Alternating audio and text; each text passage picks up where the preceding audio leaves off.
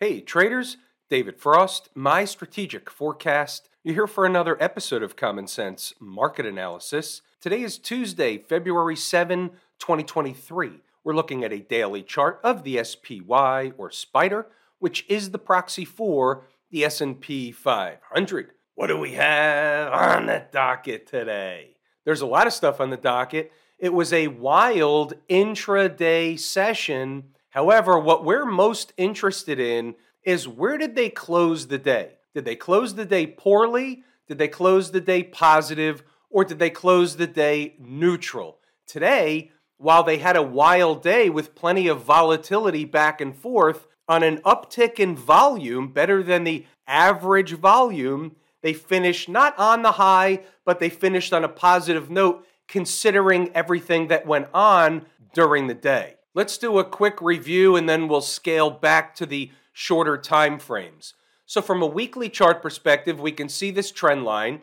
They broke above the trend line, and we said if they break above the trend line, that will become support, and that is a bullish signal. They missed the 100 period moving average, but that doesn't mean they won't hit it this week or next. The upside objective, as long as they're in the upward momentum category, is 420 to 422 before running into overhead resistance. If they should come back below this trend line, that changes the complexity, it changes the scope of the tape. From a nearer term perspective, we could say getting back below and closing back below once again 410, 410.49 to be exact, would be a negative thing. So, what did they do so far? They tried to get to 420, they came up short and pulled back. In the midst of the pullback, they ran a test of the most recent breakout area, 410.49. They spiked below it. They came to another breakout area in 408.16. We had this on the board yesterday. That was our trade yesterday from inside the numbers.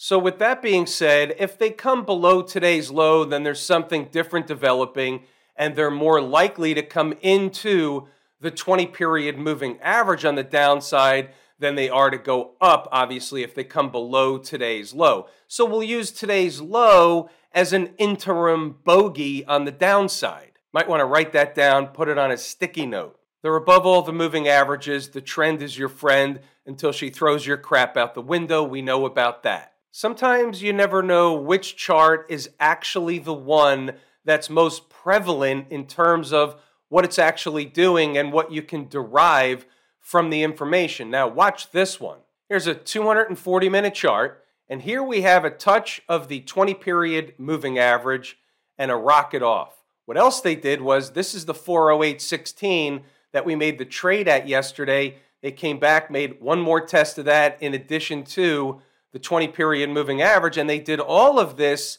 in what we call, and this is from the course, Lazy E Mini Trader, they did all of this in what we call an on time type of situation. So we'll give that one a funny how that works. About the 120 chart, it's telling us something entirely different than the 240 chart. Here's my interpretation of the 120 chart.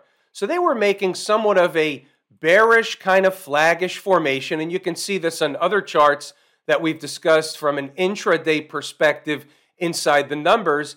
And what happened was instead of releasing the energy in the southern direction, there's going to be energy released. So what did they do? They ended up releasing it in the northern direction. Now, the further interpretation of that is since they did that and they're near the highs from the other day, are they up there to fail again or are they up there because this is essentially a pullback in an uptrend? And instead of this bearish pattern we just talked about, what was really going on was a normal garden variety pullback pattern to essentially run the test of the most recent two breakout areas 410.49 40816. Write this down on a sticky note as well. You can still use 410, 41050, that zone, as somewhat of a line in the sand. They should not, at this point if today's candle is meaningful, they should not really be trading below 410, certainly not below 408, if this thing is any good for another push higher. What was going on inside the numbers? It was a very back and forth, quiet type of situation, but here's a few things from Zero Dark 30 and beyond that you can take away from the way we look at markets, what we say all the time. I repeat certain things all the time, not because I like to hear myself, because they're meaningful. A la Turnaround Tuesday. Zero Dark 30 starting off where they left off yesterday, so there was nothing going on in the pre market to speak of. Couple of things on the docket today. The first, Jerry speaking this afternoon at some event somewhere. We don't really care what it is, we care if the market reacts to Jerry. And here's what it is he's like E.F. Hutton. If you remember, if you're dating yourself like I am, if you remember E.F. Hutton, when E.F. Hutton talks, people listen. When Jerry talks, people listen. Jerome Powell, that is. Therefore, traders are listening, algos are programmed accordingly. Who knows what's going on under the covers? So the markets could have an afternoon wake up call. That's exactly what they did. So we had what we like to call a shakeout operation. And then check this out later tonight. And keep in mind, this is posted at zero dark 30. Later tonight, we have the State of the Union and comes with a conspiracy theory. If there was a choice, wouldn't you want the market up or down before the president's speech? We might not have a choice, meaning you and I. However, they may have a choice about today's numbers. Let's start in the southern direction. We have the same routine 40810. They spiked it but didn't get down to the next number of 407. That's on the melee and kabuki situation around Jerry's speech. First, they drove him up, then, they pulled the rug out to issue a pie in the face to the Johnny come latelys hopping on the long side. They drove the market down for one more test, shakeout operation, and then they issued a reverse pie in the face for those hopping on the short side thinking, aha, we got it. Here comes the reversal. Eh, not so fast. Right back up. We had some numbers on the upside 412.35, 413. They did all that and they went higher, which you'll see later on in the notes.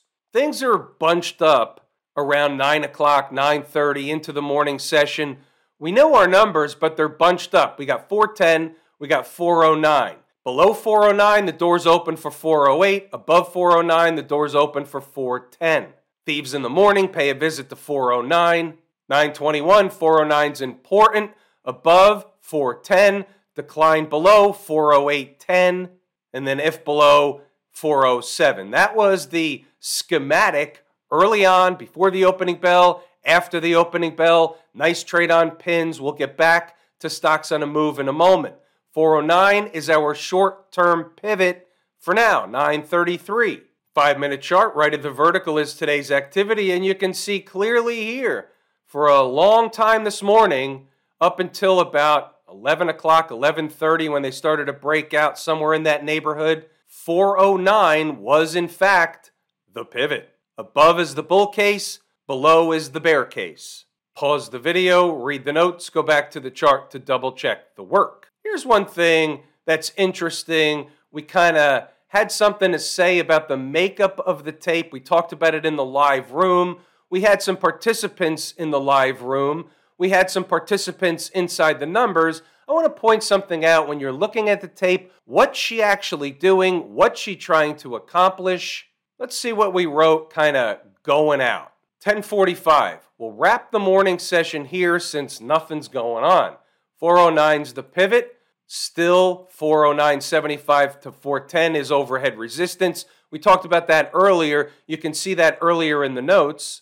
But here's what I want to point out. The bull case is if they can't even run a test of the low of the hourly chart breakup candle. We talked about this earlier. That was in fact the 40810, which was also yesterday's low. That somewhere along the line, the energy will be released. If they're not going to go down and do it, then they have to release the energy in the upward direction. That was the bull case.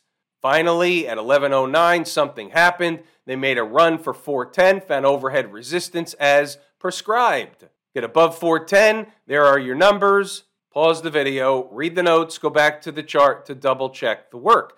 Things started to get busy. Powell talks, people pop the tape, 413.50 to 414, then 415, all that stuff. This is just giving the numbers in the midst of the melee, very difficult thing to trade.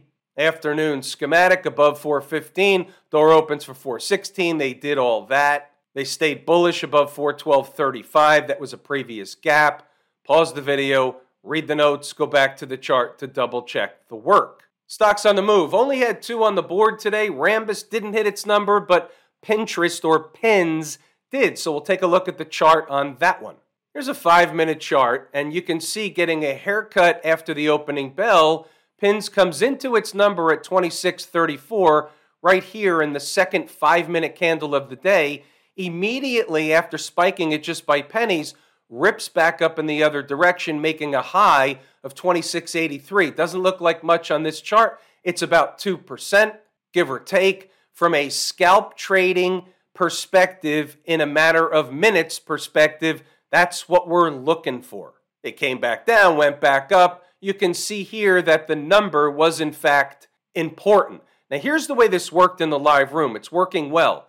I'm running over the SPY stuff we're talking about around the horn, things I can find, what's going on currently around the opening bell during the morning rush with the S&P. We're looking for the juicy morning trade. All of a sudden, and Jordan, who's monitoring stocks on the move, whether there's 1, 2 or 10, he's going to chime in with, "Hey, pins is getting close. It's approaching the number." We switch over, we talk about it, still looks good. Traders in the room took the trade, traders inside the numbers took the trade. They got paid in pins.